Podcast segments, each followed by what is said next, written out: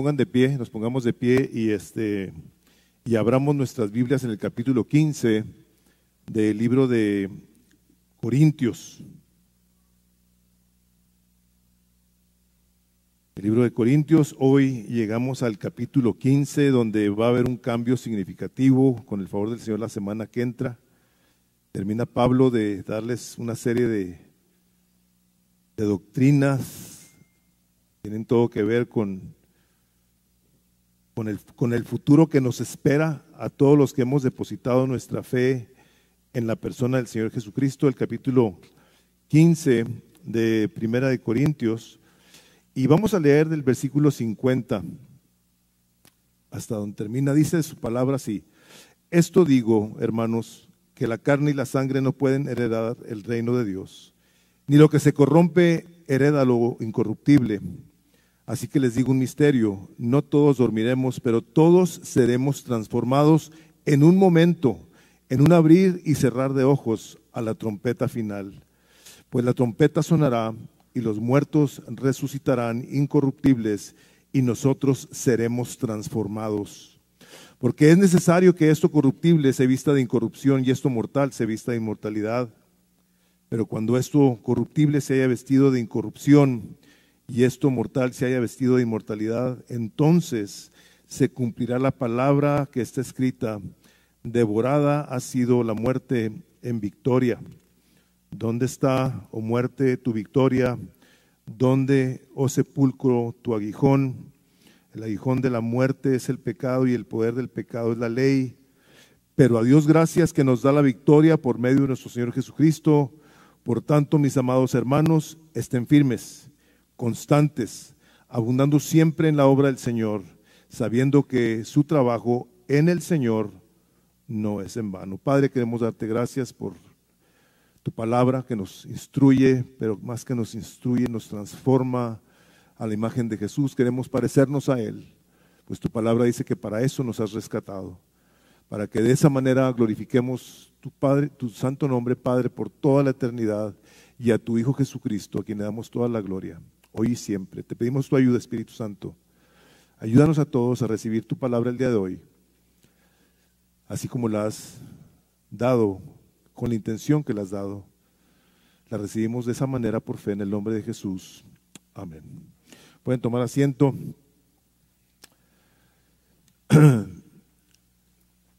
Leí hace algunos años una historia que dice, dice alguien, alguien dijo lo siguiente, dice, hay un predicador de la antigua escuela que habla con una determinación incomparable, no es popular, aunque tiene al mundo como su parroquia y viaja por todas partes del globo terráqueo. Habla todos los idiomas, visita a los pobres y llama a los ricos, le predica a la gente de todas las religiones y a los que no tienen religión también. Y el tema de su sermón siempre es el mismo. Es un elocuente orador que afecta los sentimientos como ningún otro predicador lo pudiera hacer y saca lágrimas de los ojos que nunca lloran sus argumentos nadie los puede refutar.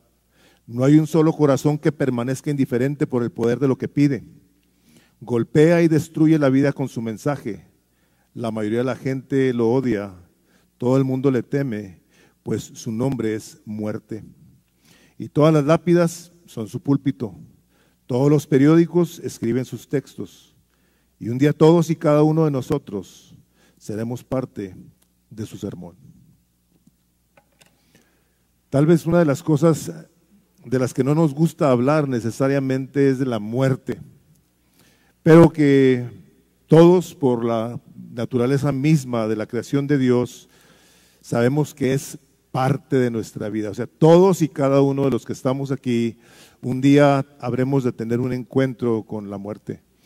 Y lo que me bendijo tremendamente de esta parte de la escritura es que viene a traernos una claridad en cuanto a la manera en la que nosotros debemos de pensar acerca de la muerte. No hace muchos años salió una película de Disney que se llama Coco, o Coco, no sé, Coco.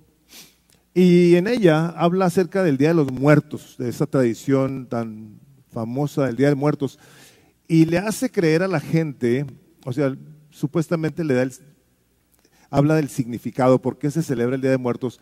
Y en esa película, una de las cosas que tratan de hacer es hacerle creer a la gente que los muertos, cuando mueren, se van a este lugar padrísimo, donde no tiene absolutamente nada que ver Dios en ese ámbito. Nada, o sea, nada. La gente se la anda pasando padre. Y la razón que menciono, nosotros no mencionamos películas porque no queremos promover a Hollywood precisamente por el daño que causan. O sea, hay personas que saben la historia de los diez mandamientos por la película de los diez mandamientos, donde sale Charlton Heston. Y nunca se han puesto a detener a ver ahí cómo está esa escena increíble, ¿no? Y estas cosas, estas películas, aunada a muchas otras que hablan acerca de que la gente muere y va a ciertos lugares y luego vuelve, lo cual Curiosamente me llamó la atención que Meni mencionara Hebreo 9:27, porque dice, porque la manera que está establecido para el hombre que muera una sola vez y después de esto el juicio. O sea, el hombre muere y pasa a la presencia de Dios a esperar ese gran día del cual hoy cantamos varias canciones. Entonces, es de grande bendición el poder nosotros abordar un tema que que está completamente familiarizado con todos y cada uno de los que estamos aquí. Y si no lo estamos, pues algún día lo estaremos, en el aspecto de que algún familiar parta la presencia de Dios. Y como les digo, es importante que nosotros tengamos los conceptos bíblicos acerca de la muerte. La muerte ha causado eh, a través de la historia eh, una serie de terrores en el hombre, precisamente porque no tiene un concepto correcto de lo que Dios habla acerca de ella. Y yo sé que eh, no únicamente en, todas las religiones se ve de una manera diferente, no únicamente en las religiones, sino en culturas. Hay culturas que hablan de la muerte y ven la muerte de una manera mucho, muy diferente a como la vemos nosotros. Inclusive el mismo hecho de la, de la sepultura o la cremación, o cuando no hay ninguna de las dos. Cuando personas en un momento dado eh, son comidos, como les decía eh, la semana pasada, por algún tiburón, algún león, tragó el mar. O sea, ¿qué pasa con esas situaciones? El caso está en que el apóstol Pablo, ya una vez que ha dejado claramente establecido que el Señor Jesucristo, al haber salido de la tumba, derrotó el poder que la muerte tenía sobre nosotros. Ahí quedó la muerte derrotada. Y como acabamos de leer el día de hoy, Pablo en un momento dado hace unas preguntas de cierto modo sarcásticas, citando a Oseas, donde dice, ¿dónde está, o muerte, tu aguijón?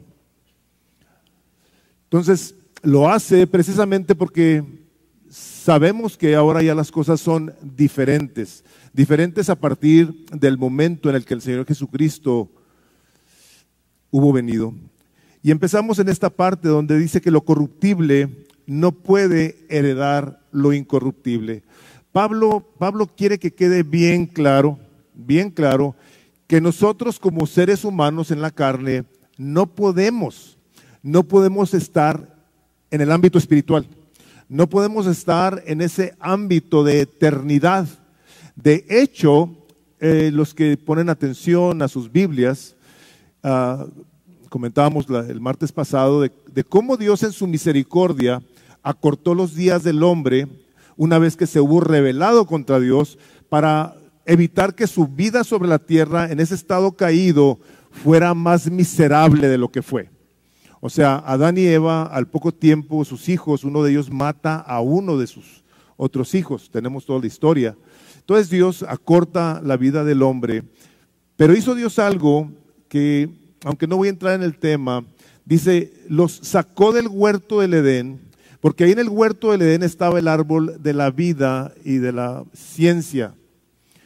Dice, saquémoslos de ahí, no sea que coman y vivan para siempre.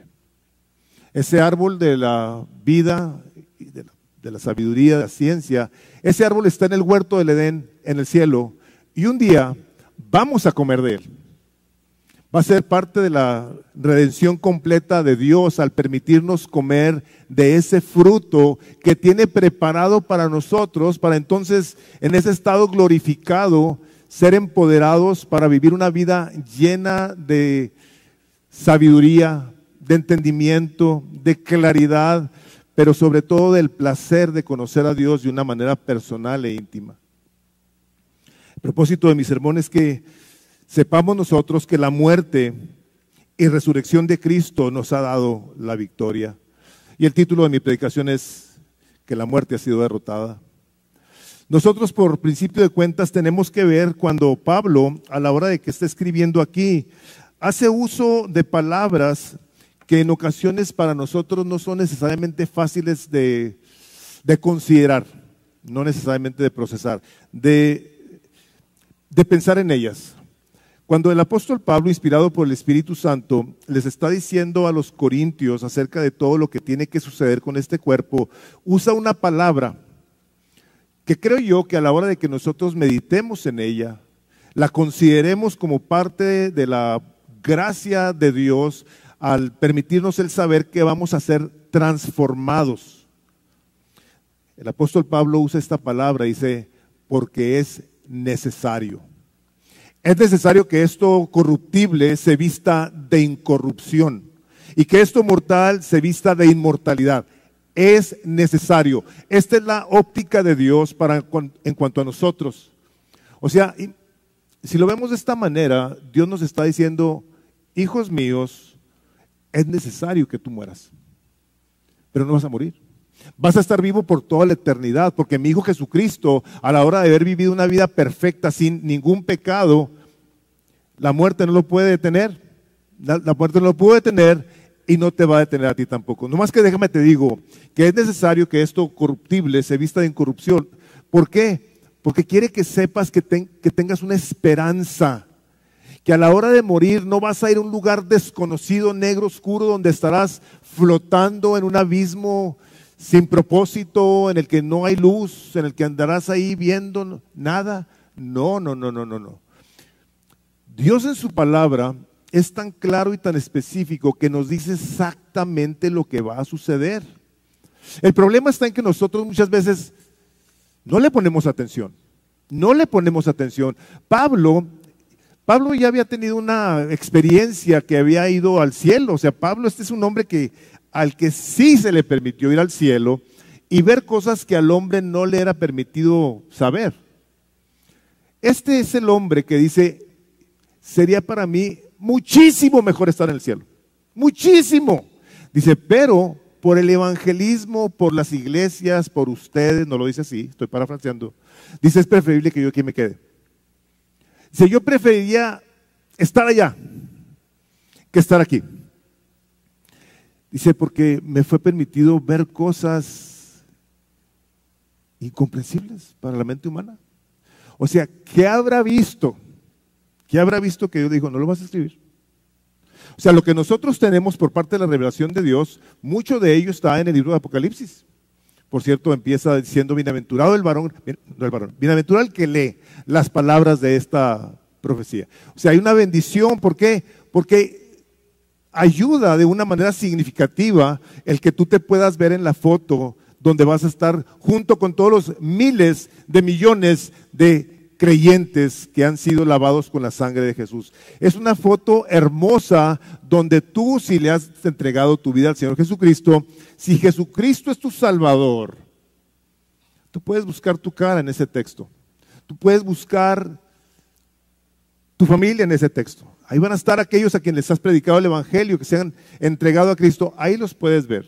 Entonces, edifica, enriquece, transforma, Decía Charles Spurgeon, decía, un gramo del conocimiento del amor de Jesús vale más que, que una tonelada de un conocimiento intelectual.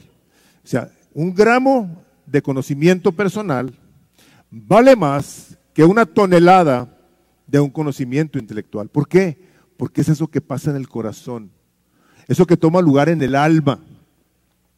Ahora, es, importante que nosotros empecemos a ver esta parte de la escritura con la óptica de Dios, porque nosotros, como seres humanos, estamos muy enamorados de esta vida.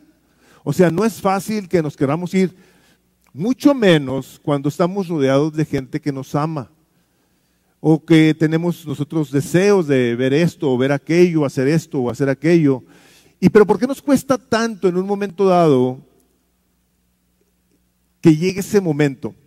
Bueno, porque Dios en su misericordia puso en el corazón del hombre, de todo hombre, como dice Eclesiastés 3 ahí en su recuadro, dice, sin embargo Dios lo hizo todo hermoso para el momento apropiado, muerte, la vida, etc.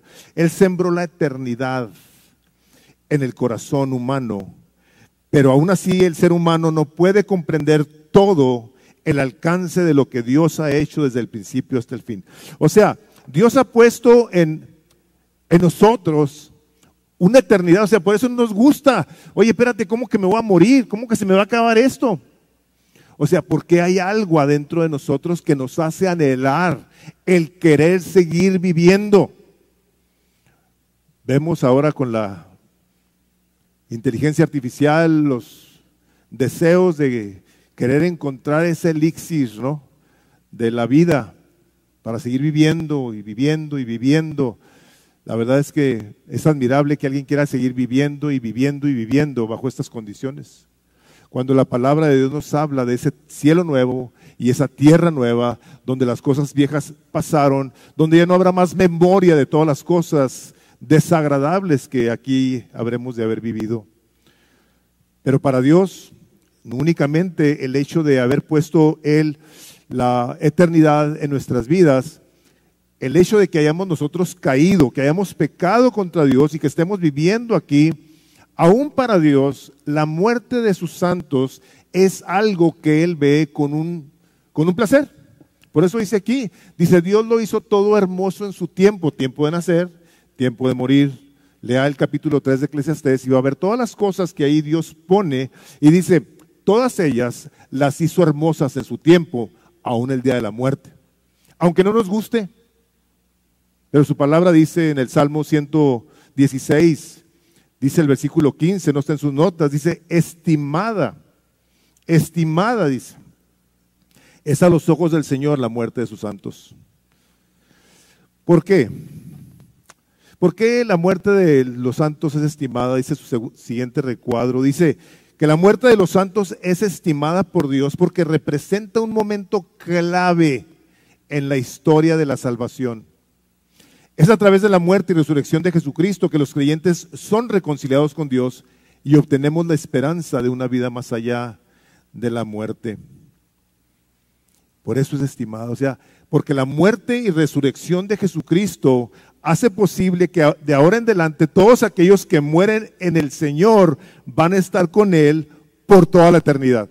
O sea, debido al sacrificio de Jesucristo, nosotros podemos tener la gloriosa esperanza de que en el momento en el que cerremos los ojos, como acabamos de leer ahí, en un momento, en un abrir y cerrar los ojos, vamos a cerrar los ojos de aquí y vamos a despertar en el cielo, inmediatamente, en la presencia de Dios. Por lo tanto, para Dios es algo que Él ve con mucho agrado. Por lo tanto, la muerte no debe de ser lo que es para nosotros.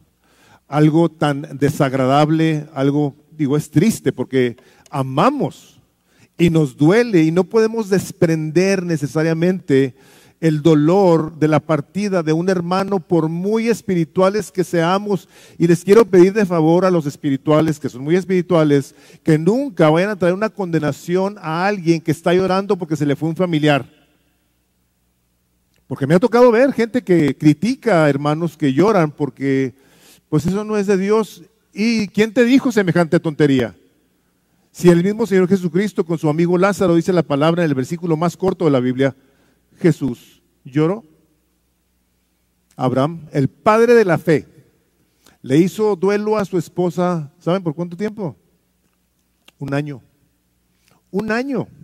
¿Por qué? Porque hay algo, hay algo adentro de nosotros que nos, nos, nos hace parte los unos de los otros. Y sufrimos una pérdida. Cuando sufrimos una pérdida, son muchas las cosas que se pierden. No quiero entrar en detalle, pero son, son muchas las cosas que en un momento dado nosotros dejamos de experimentar cuando, cuando alguien parte a la presencia de Dios. Cuando nosotros partimos a la presencia de Dios, Él es grandemente glorificado. El Señor Jesucristo le dijo a Pedro, Pedro, ahorita estás joven, haces lo que quieres, vas a donde tú gustas. Dice, pero va a llegar el día en el que te van a tomar a ti y te van a llevar a donde tú no quieras. Y la palabra de Dios dice así, dándole a entender a Pedro con qué muerte habría de glorificar a Dios. O sea, la muerte de una persona glorifica a Dios, la muerte de un creyente glorifica a Dios. La muerte de una persona que no tiene una relación con Jesucristo, que no lo conoce, que no ama el Evangelio, no. Le puede. A Dios le duele. Por eso dice que Dios no quiere que ninguno se pierda, sino que todos procedamos no a hacer una oración, no a que te empieces a congregar así nomás porque sí, no, que todos procedan al arrepentimiento. Una persona que escuche el Evangelio de Jesucristo, que hay buenas noticias para perdón de tus pecados, viene a reconocer que Jesucristo es el Señor, que vino y dio su vida por esa persona y que a consecuencia de ello vamos a arrepentirnos, a decir, Jesús, tú eres el Señor, tú eres mi Dios y yo vengo a someterme a tu autoridad y voy a seguirte con tu ayuda, con tu poder, con tu Espíritu Santo que me prometes en tu palabra, como dice el capítulo 2 de Hechos. Creen en el Señor Jesucristo y recibiréis el don del Espíritu Santo. Sin el Espíritu Santo, tú no puedes amar a Dios, no puedes, no hay manera. Entonces nosotros a la hora de que estamos en esa situación en la que habremos de estar acercándonos, o más bien que se acerca este ente. La Biblia habla de la muerte como si fuera un alguien, un ente, un ser. Y lo vamos a ver más adelantito. Y Agustín Tipona escribió esto, dice, ellos, está hablando de la gente, entonces todos nosotros que, están, que estamos destinados a morir, no necesitan tener cuidado de indagar qué muerte van a morir, sino a qué lugar los conducirá la muerte. Hace tiempo les decía que lo único que la muerte hace es llevarnos a la presencia del Rey de Reyes. Este ser creado, que tiene poder, poder limitado ya, en el creyente no tiene poder, lo ha perdido porque la muerte espiritual, la muerte espiritual en la Biblia es la muerte del ser que va a estar apartado de Dios por toda la eternidad. Cuando Dios le dijo a Adán y Eva, el día que de ese fruto comas, ciertamente morirás, su relación con Dios quedó cortada. Ahí, ahí, ahí empezó su muerte espiritual. Ahí empezó y de hecho nosotros vemos en el momento en el que Adán y Eva pecaron, ¿qué fue lo primero que, que llenó su corazón? Temor. Cuando empezaba Dios, se paseaba por el huerto. dice, ¿dónde estás? Dice, aquí me escondí porque tuve miedo. Únicamente tuvo miedo, empezó a culpar a la esposa por el problemón que traían ahorita, entre muchas otras cosas. Entonces, vemos nosotros cómo, cómo en la misericordia de Dios nos permite entonces venir a no tener que morir una segunda vez. La primera muerte, la muerte física que experimentamos todos, y ahí empezó la muerte espiritual, pero Dios nos da el privilegio de, poner, de poder venir a reconocerlo como nuestro Salvador, a pedirle perdón, a pedirle que nos perdone nuestros pecados. Platicábamos el otro día una persona y yo acerca de una persona muy generosa, pero generosa Miles de personas se han visto beneficiadas por esa vida. Y a la, hora que alguien le habló del Evangelio, le hablaba acerca de los pecados y una de las cosas, la primera cosa que dijo, ¿pecados yo? O sea, por su bondad, por sus buenas obras, esta persona, nada que ver con el Señor Jesucristo, dijo, ¿cuáles pecados? ¿De qué me tengo que arrepentir? Y pues lógicamente el primer pecado del cual nos tenemos que arrepentirnos es de nuestra rebelión contra Dios. Pues la palabra de Dios nos dice en su ley que lo amemos con toda nuestra mente, corazón, fuerzas, con todo nuestro ser y a nuestro prójimo como a nosotros mismos. La ley nos ha dado el conocimiento de lo que está correcto, lo que Dios espera, lo que debemos nosotros hacer. La ley nunca se dio para salvarnos. La palabra de Dios dice es por medio de la ley que sabemos lo que está bien y lo que no está bien. Esta es la ley de Dios. Cumplir los diez mandamientos, como lo hemos dicho anteriormente, no salva a nadie, porque por principio de cuentas ni el primero puedes hacer. Es el más difícil de que podamos nosotros llevar a cabo. Ahora Pablo, a la hora de que nos da esta parte de la escritura diciéndonos que es necesario, pasa al, siguiente punto que es la gran victoria que nos ha dado Jesucristo. Me encantó la alabanza, no me puse de acuerdo con Meni, no le pedí las canciones, pero pareciera que las escogió alrededor de esta predicación.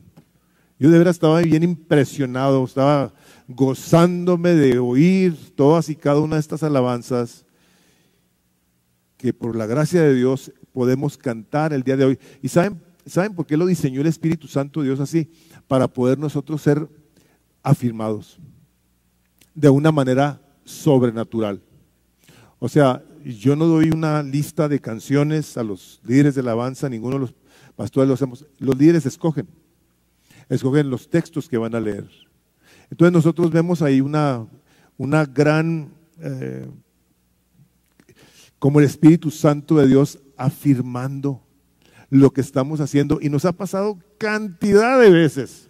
Ahora no quiere decir que el día que no sucede así, no haya sido bondad de Dios, digo, el Señor es sabio y perfecto. Pero en esta parte, en la segunda parte de este, de este mensaje, esta predicación, donde dice el versículo 54, dice, pero cuando esto corruptible se haya vestido y esto mortal se haya vestido de inmortalidad, entonces se cumplirá. Entonces se cumplirá la palabra está escrita, devorada, ha sido la muerte en victoria. Y Pablo, les digo de una manera sarcástica, haciendo cita de Oseas 13, 14, donde dice, los libraré del poder del Seol, los redimiré de la muerte. ¿Dónde están, oh muerte, tus espinas? ¿Dónde está, oh Seol, tu aguijón? ¿Dónde está? ¿Dónde está? O sea, Pablo ya con la satisfacción de haber visto al Señor Jesucristo y predicarlo. O sea, nadie, nadie ni nada lo podía detener de que él habló con Jesús. Como a todos los discípulos que estuvieron dispuestos absolutamente a todo, a todo, con tal de dar testimonio del Señor Jesucristo que ellos habían visto. Cuando predico de estas cosas, no quiero dejar de no quiero dejar de pasar la oportunidad de animarte a que la fe, la fe que tú andas buscando el día de hoy, tú estás aquí, tú vienes por alguna razón, alguien te invitó, o querías venir a la iglesia, esa fe sea una fe, primero que todo, por la cual desgracias, porque la palabra de Dios dice que la fe es un regalo de Dios, ni siquiera tú lo traes. Dios nos da la fe para creer en Él, pero por medio de ese conocimiento nosotros lo podemos conocer personalmente a través de la palabra. Ahí platicábamos de un, de un joven que ha pasado por muchas tragedias en su vida y que oye, que oye voces en su mente. Y la persona que le ha dado consejo le dice, oye esta voz, esta es la voz que debes de escuchar. Digo, yo no tengo acceso a esa persona, pero yo diría, oye la voz que está aquí escrita. Oye la voz de lo que dice el capítulo 2 del libro de Hebreos, no, el capítulo 1, donde dice, Dios habiendo hablado en otros tiempos por los padres y los profetas, hoy nos ha hablado, hoy en presente, activo, por medio de Jesucristo su Hijo. Hoy Dios está hablando a través de la palabra de Dios. Y si a una palabra le tenemos que hacer caso, es precisamente a esta. Esta es la palabra. Cuando platicamos con personas que les gusta la filosofía y la psicología y cosas como esas, vemos lo fácil que es caer en confusión. ¿Por qué? Porque cada uno trae su librito. Pero la palabra de Dios nos dice claramente, esta es la palabra de Dios. Y está viva y es eficaz y más cortante que toda espada de dos filos.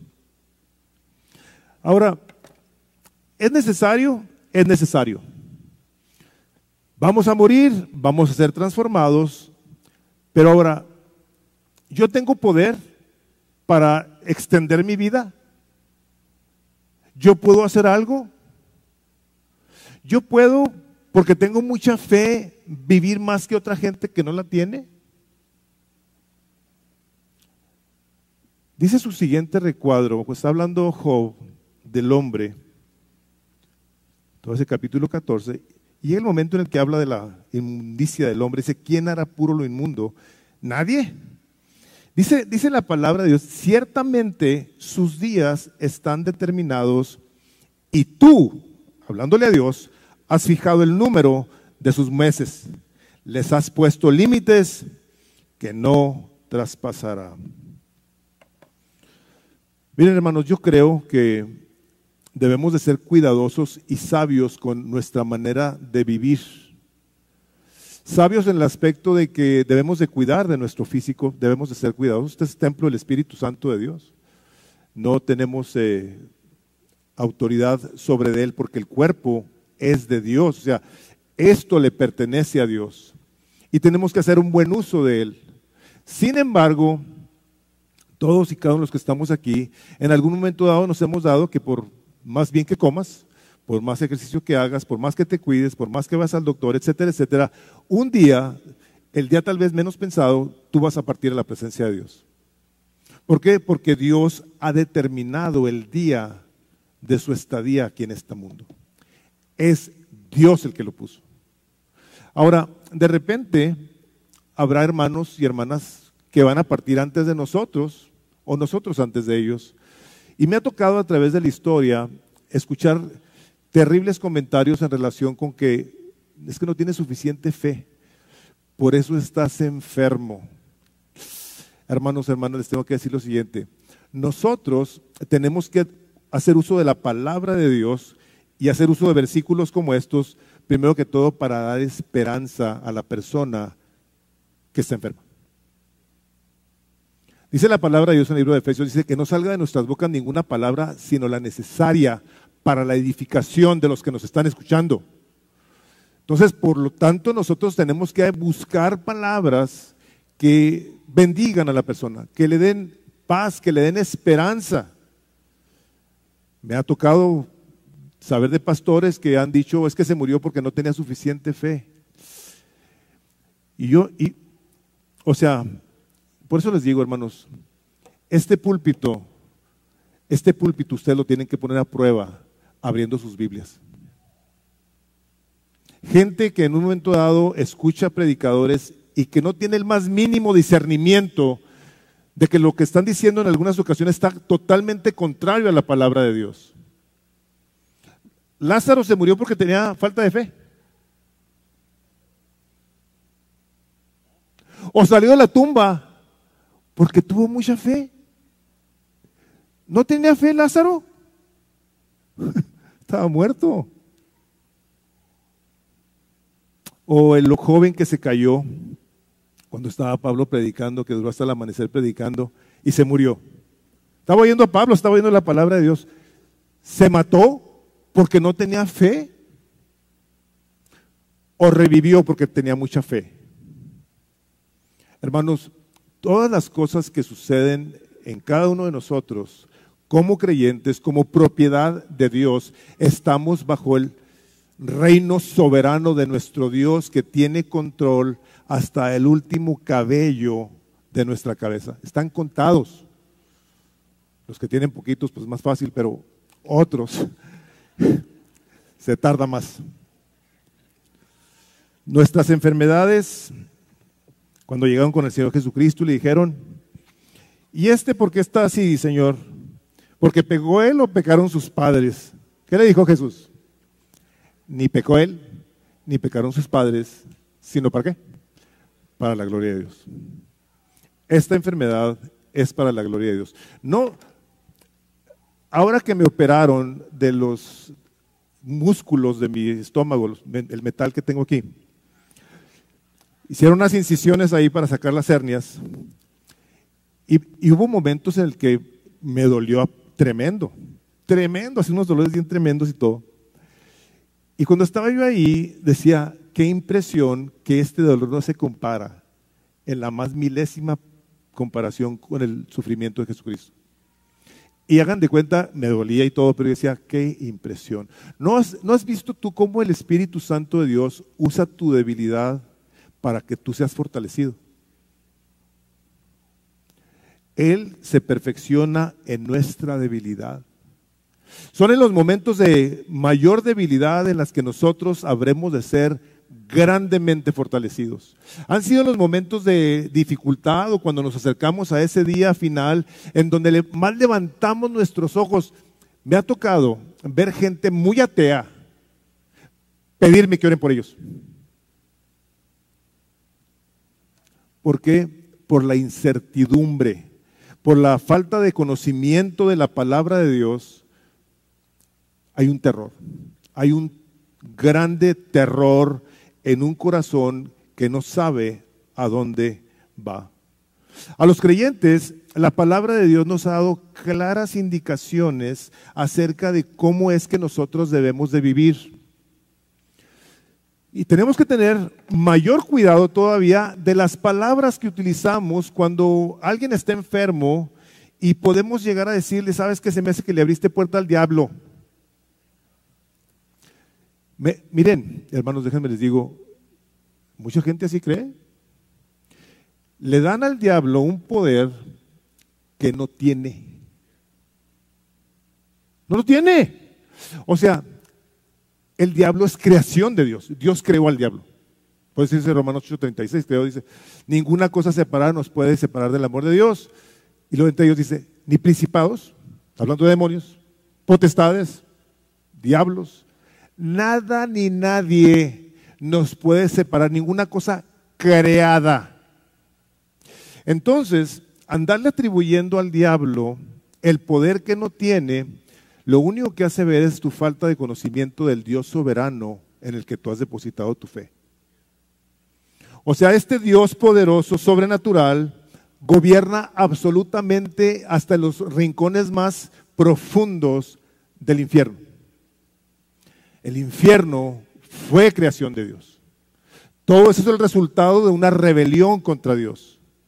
Entonces nosotros tenemos que buscar, como dice la palabra de Dios ahí en 1 de Juan 5, 18, como está en su recuadro, dice, sabemos que todo aquel que ha nacido de Dios no practica, no practica el pecado.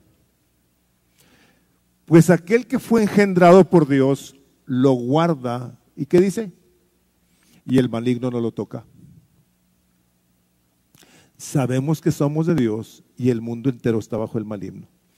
Una persona que ha reconocido al Señor Jesucristo, ha nacido de nuevo espiritualmente, ya no va a haber la muerte, no va a haber corrupción, va a pasar de lo corruptible a lo incorruptible, sabiendo que durante toda su vida, una vez que ha reconocido a Cristo como su Señor, el maligno no lo puede tocar. Aquí dice,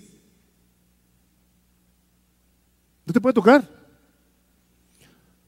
Pecamos, pecamos y nos debe doler. Nos debemos de arrepentir de ofender a Dios.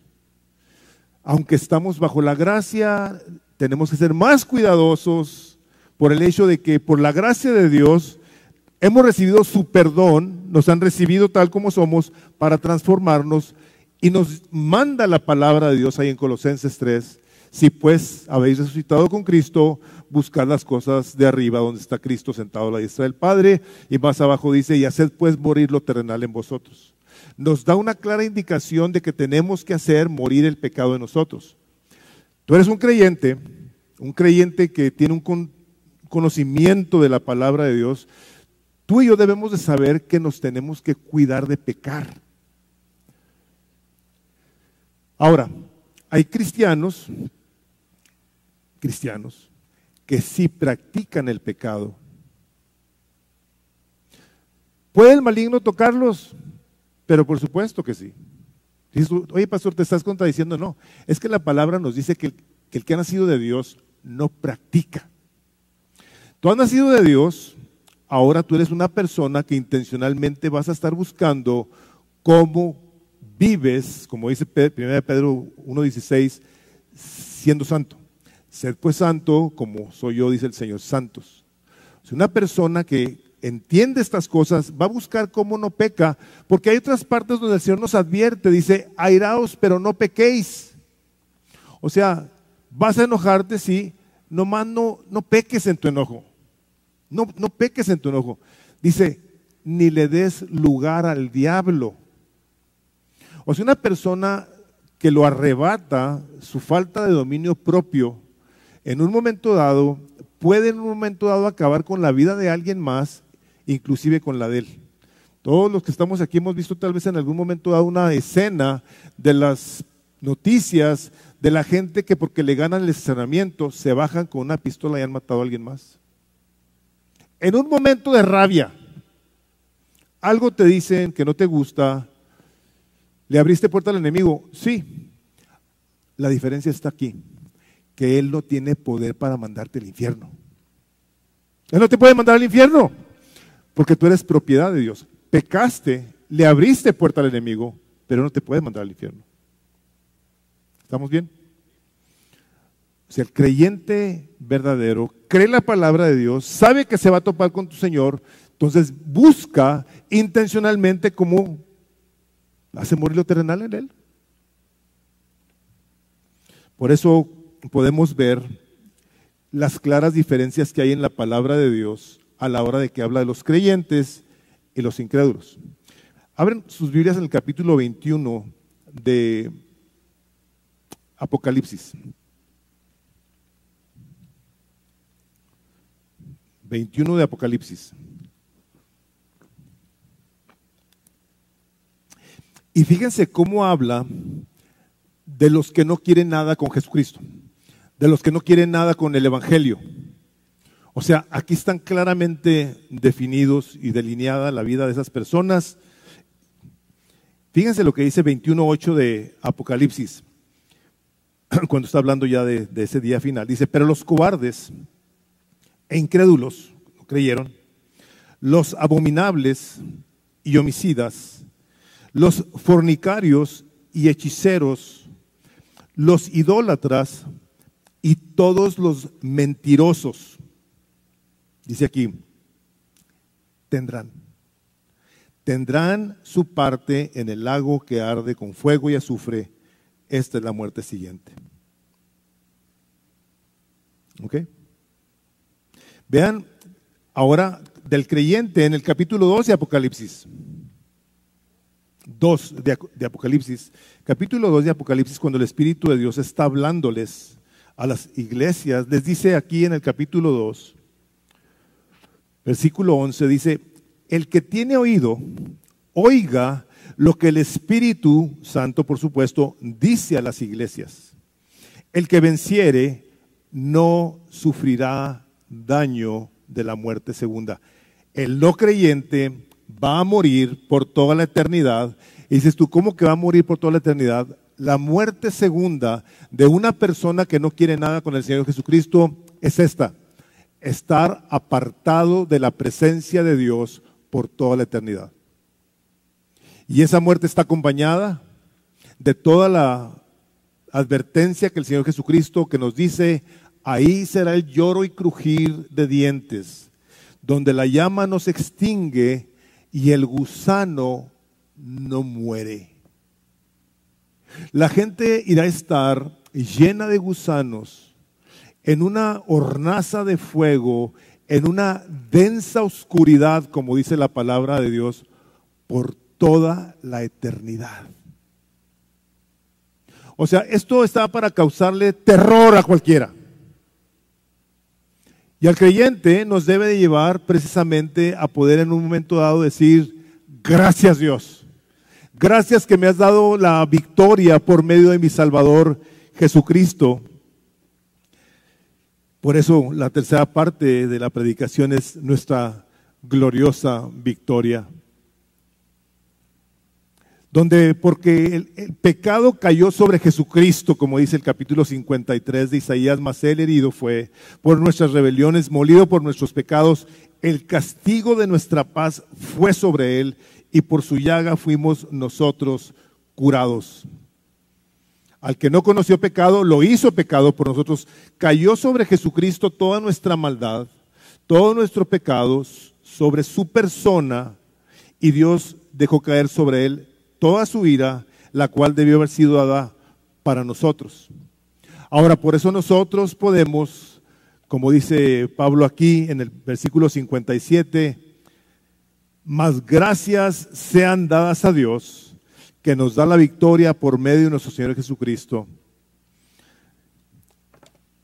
Les decía ahorita en oración, tú y yo no, tú y yo no podemos dar gracias por algo que no tenemos. Y eso es lo que les decía hace un momento acerca de la cuestión de la fe. Cuando tú tienes un gramo de fe en Dios, en el Señor Jesucristo, apropiate de Él y clama a Dios y dile, Señor, ayúdame a creer. Dices tú, Dios te va a ayudar a creer. Los discípulos en varias ocasiones llegaron a decirle a Jesús, aumentanos la fe. O sea, tenemos problema. Aumentaron la fe. Y Jesús le dijo, no, necesitas muy poquita, muy poquita fe. Eso es todo lo que. Cuando estaba en el, cuando iba a partir de la presencia, ¿se acuerdan el Mateo, el capítulo 28 de Mateo que el Señor les dice, dice que les reprochó la dureza de, su corazón y su incredulidad? Estamos hablando ya del último momento en el que el Señor Jesucristo va a, ser, va a ascender y todavía traían issues en el corazón, traían asuntos aquí que no habían arreglado. Tú y yo necesitamos venirle a pedir a Dios que nos ayude con nuestra fe. No de repente se ve tu fe tentada. Y es tu hijo, Señor, de veras estás en control de todas las cosas, que a mí no me checa esta situación. Es parte de, de nuestra naturaleza. Por eso es tan necesario que nosotros estemos buscando cómo nos llenamos diariamente del pan espiritual que nos mantiene sanos y nos mantiene fuertes con los ojos puestos en Jesús.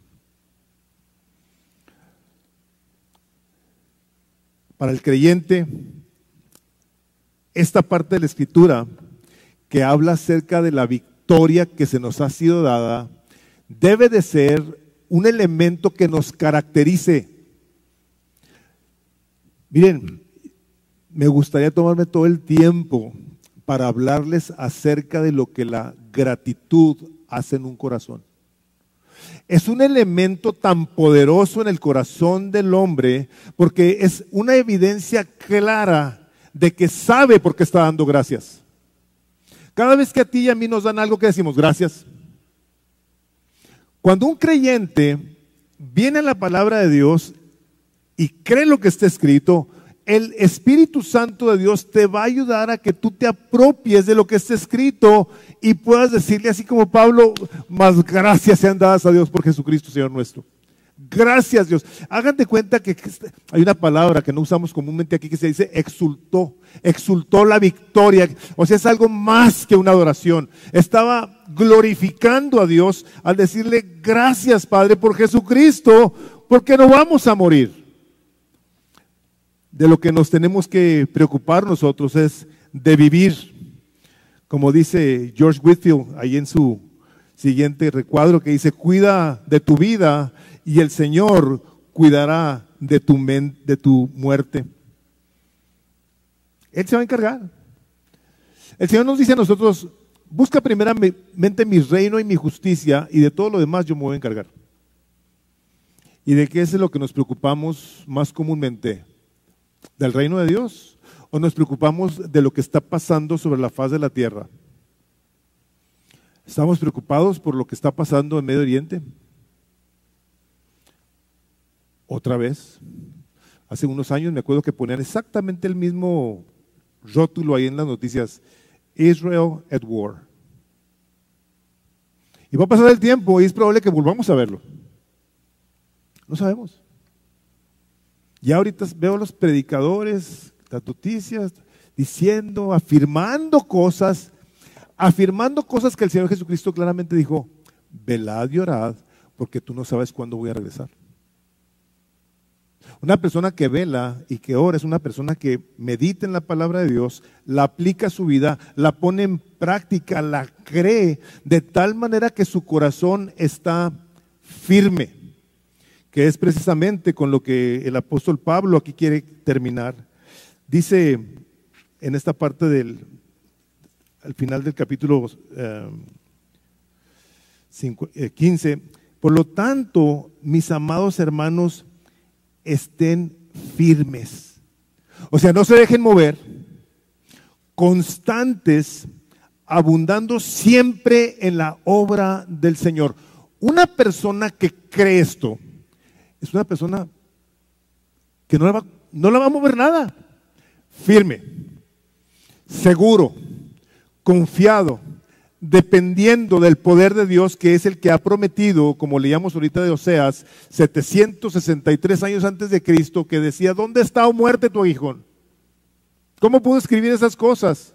¿Por qué? Por el Espíritu Santo de Dios que estaba trayendo una profecía donde, donde un día la muerte iba a dejar de existir. Por eso les insistimos tanto en que tengan un devocional a que pasen tiempo con Dios todos los días de su vida. Porque esa es la manera en la que nuestros corazones van a ser fortalecidos, van a ser afirmados, van a ser sostenidos, bendecidos entre muchas otras cosas. Dice, constantes abundando siempre en la obra del Señor, sabiendo que, que su trabajo en el Señor no es en vano. Una persona que tiene una claridad en cuanto a la resurrección de Jesucristo, que está sentado el día de hoy, seguida del Padre, y que tú y yo un día vamos a estar delante de Él dando cuenta de nuestras acciones, nos debe de llevar, escúchame bien, tú eres creyente, tú crees en Jesucristo, nos debe de, de llevar a servirlo. creciendo, abundando en su trabajo en el Señor, porque no es en vano. Una de las cosas que sucede cuando tenemos muchos años en el Señor, que por cierto este martes pasado cumplimos 24 años de existencia para la gloria de Dios, aquí en Misión de Gracia, una persona que dura mucho tiempo en los caminos del Señor se empieza a envejecer, debemos los viejecillos tener que tener más cuidado con nuestra vida. Les voy a decir por qué. Porque podemos caer en esta mentalidad. Ya ha servido toda la vida, siempre los mismos. Gloria a Dios que sean siempre los mismos y otros más.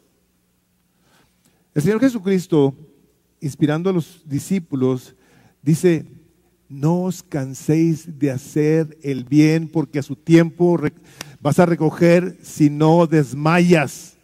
O sea, es un mandato, hermanos. Sirve a Dios, esfuérzate en Él, porque todo lo que haces no va a ser en vano. Me acuerdo de un amigo que ya partió con el Señor y platicó una historia que se me hizo muy impactante porque decía él que su papá, un predicador, vivía en una ciudad, pueblo, no sé, del estado de Chihuahua y duró 30 años en ese lugar predicando el Evangelio. Y platicaba él que en esos 30 años nadie se convirtió, nadie entregó su vida a Cristo. Ya sé lo que están pensando, ha de haber sido más mal predicador que qué, ¿verdad? Pero, pero déjenme les digo una cosa, la salvación es de Dios. Dios es el dueño de la salvación. Él la da a quien Él quiere. Dice él, ya muchos años de muerto su papá, dice que él volvió y que fue a una iglesia y a saludar ahí, creo que la única iglesia de ese lugar. Y cuando se presentó le dijo su nombre y el pastor le dijo, ¿qué era tuyo fulano de tal? Dice, mi papá. Dice, ¿tu papá? Dice, esta iglesia existe porque tu papá predicó el, Evangelio, dice. El libro, el libro de los, eh, de los eh, hebreos habla de que muchos de ellos murieron sin haber recibido lo prometido.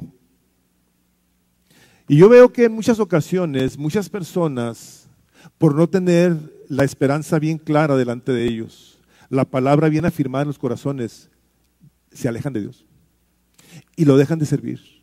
Dicen, ¿de qué me ha servido? El Señor te dice, tu trabajo no ha sido en vano. Dios está haciendo cosas sobrenaturales a través de tu obediencia. Y es bien importante que nosotros retomemos en un momento dado ese compromiso que el Señor nos pide que tengamos para servirle con todo nuestro corazón. Es importante que nosotros tengamos claro que el Señor Jesucristo ha venido a dar su vida por nosotros para librarnos no únicamente del poder de la muerte, sino del temor a la muerte, que es la que paraliza a mucha gente. Dice el capítulo 2 del libro de Hebreos, el versículo 14 no está en sus notas. Dice, así que por cuanto los hijos participan de carne y sangre, él también participó de lo mismo, para destruir por medio de la muerte al que tenía el imperio de la muerte, esto es al diablo, y vean lo que dice aquí, y, librar a todos los que por el temor de la muerte estaban durante toda la vida sujetos a servidumbre. Hebreos 2, 14 y 15. Él vino a librarnos del, del terror de eso que paraliza nuestras mentes en el momento que hay una mala noticia, que se oye de un accidente.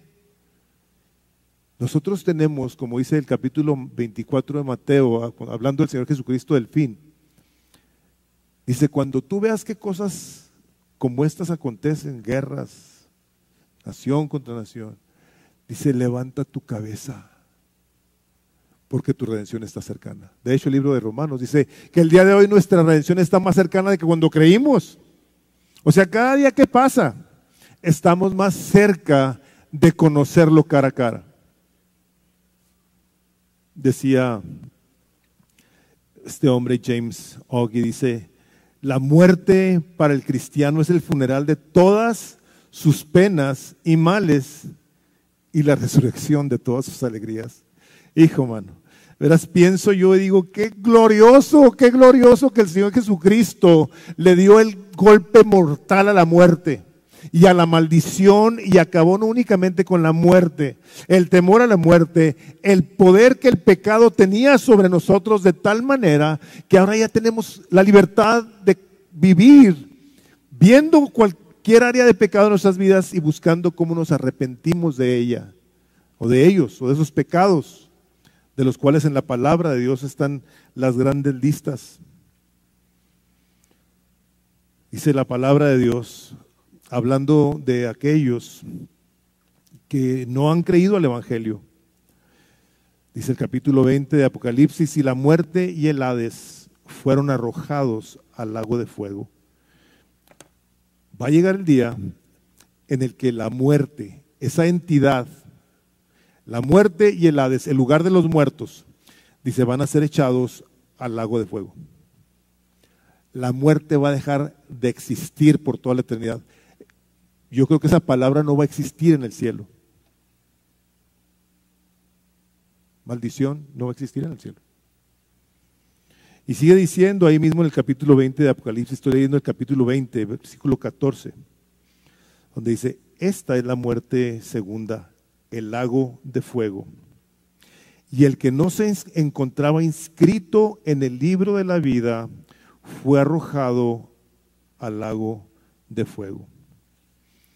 Hermanos, nosotros, nosotros por la palabra de Dios y por el testimonio de toda la escritura, tenemos una certeza de fe que nos debe llevar no únicamente a ser diferentes, sino a pensar diferentes, que es precisamente lo que cambia nuestra conducta, nuestra manera de vivir, de ser. Por eso dice Romanos 12.2, que no nos conformemos a este siglo, sino que seamos renovados en la transformación de nuestro entendimiento. Hermanos, si nosotros pensamos como el mundo en relación con la muerte, tenemos razón para seguir viviendo atemorizados. Pero si nuestra mente está renovada por la instrucción de la palabra de Dios, aunque se oiga feo esto, nosotros podemos esperar a que llegue la muerte a llevarnos a la presencia de Dios. Eso es lo que dice. No tiene poder más que para hacer lo que Dios le mandó a la muerte quisiera. Ahora te decía hace un momento, y con esto voy a cerrar, que tú y yo nos tenemos que poner muy al tiro en cuestión de cómo estamos respondiendo a la obra de Dios. Y Dios nos da la oportunidad de esforzarnos en esas obras, dice así, en el Señor, en Cristo.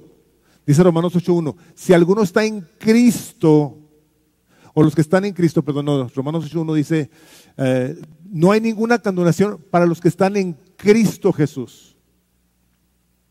Somos gente que estamos caminando en la fe en Cristo Jesús. Dios nos da el privilegio de servirlo. La iglesia, la novia de Cristo, el cuerpo de Cristo tiene innumerables maneras de que tú y yo podamos estar haciendo cosas para Él. Estás en un grupo de casa, se enferma alguien, le llevas comida, lo visitas, le hablas, muere alguien, vienes y le das un abrazo y le dices que te puede mucho y lloras con la persona. ¿Tienen alguna situación en la que tú puedes ser un medio de gracia abriendo tu cartera? Ábrela. Oraba Jaime precisamente para que no nos enamoráramos del dinero, hermanos, es la cosa más horrible que debe de haber. Amar metal o papel. Dios nos ha dado privilegios de servir a niños, a jóvenes, de muchas maneras en la iglesia y no únicamente en la iglesia, en nuestras familias. Dice que ayudemos muy especialmente a los de la familia de la fe. ¿Te has puesto a pensar en eso? Dios nos da el privilegio de que si a alguien puedes tú servir, sea los de la familia de la fe. Son la familia de Dios, son los hijos de Dios a los que quieres bendecir, por los que quieres orar, por los que quieres dar gracias. ¿Por qué? Porque el Señor Jesucristo va a regresar y ve lo que dice en tu último recuadro. He aquí, yo vengo pronto y mi recompensa está conmigo para recompensar a cada uno según sus obras. ¿Tú sabes por qué es por lo que te van a recompensar? ¿Qué estás haciendo? ¿Sabes por qué te van a recompensar? No quieras llegar, no quieras llegar con Dios y le digas, sabes que Dios no tuve la oportunidad. No quieras hacer eso. El Espíritu Santo de Dios te invita a que te unas, que vengas y que rindas tu vida a Cristo Jesús, que te integres a la familia de Dios y que empieces a hacer aquello para lo cual Dios te rescató, para su gloria. Vamos orando. Padre, en el nombre de Jesús queremos darte gracias el día de hoy, porque la muerte no tiene ningún poder sobre nosotros, no tiene más autoridad, y no únicamente, Señor, no únicamente la muerte, sino el mismo pecado de quien rompiste el poder que tenía sobre nosotros para hacernos vivir en esclavitud. Pero tú en tu palabra claramente nos dices, y conoceréis la verdad, y la verdad os hará libres. Señor Jesucristo, tú eres el camino y la verdad y la vida, y nadie va a ir al Padre sino por medio de ti. Gracias, Señor Jesucristo, por la victoria que nos has dado. Vamos a pedir que se pongan de pie y que continuemos glorificando y deleitándonos con nuestro Creador que nos ha dado vida eterna. Amén.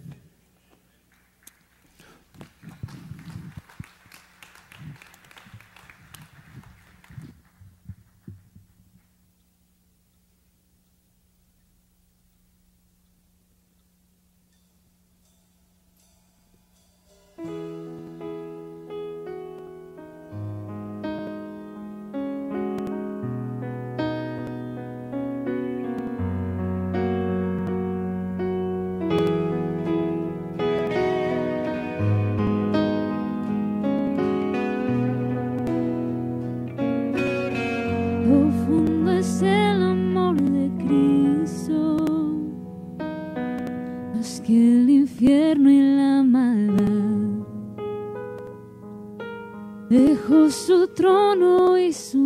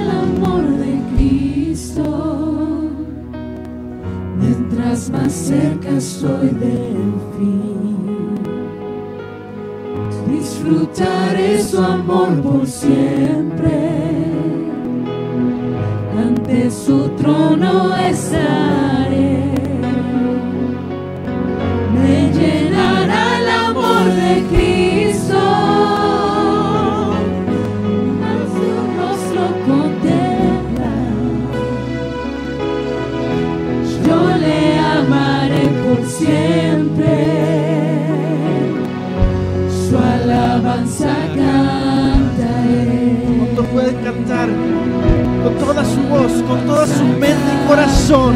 Solamente Él es el que venció la muerte. Y por eso cantamos, por eso estamos agradecidos. Gracias Señor Jesucristo. Más profundo.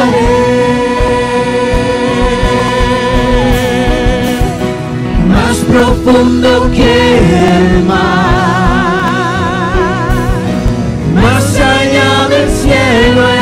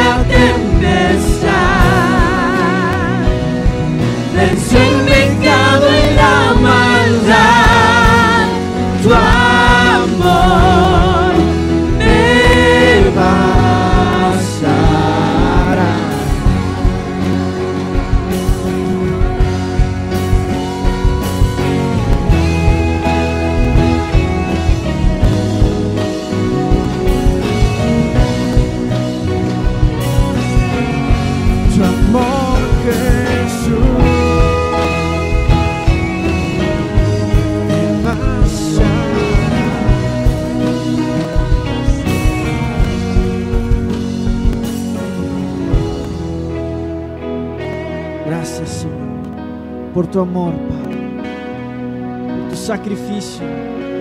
Nuestra esperanza está en ti, Señor. Gracias, Señor. Que nos dale un aplauso al Rey de Reyes y Señor de Señores. Te adoramos, Padre.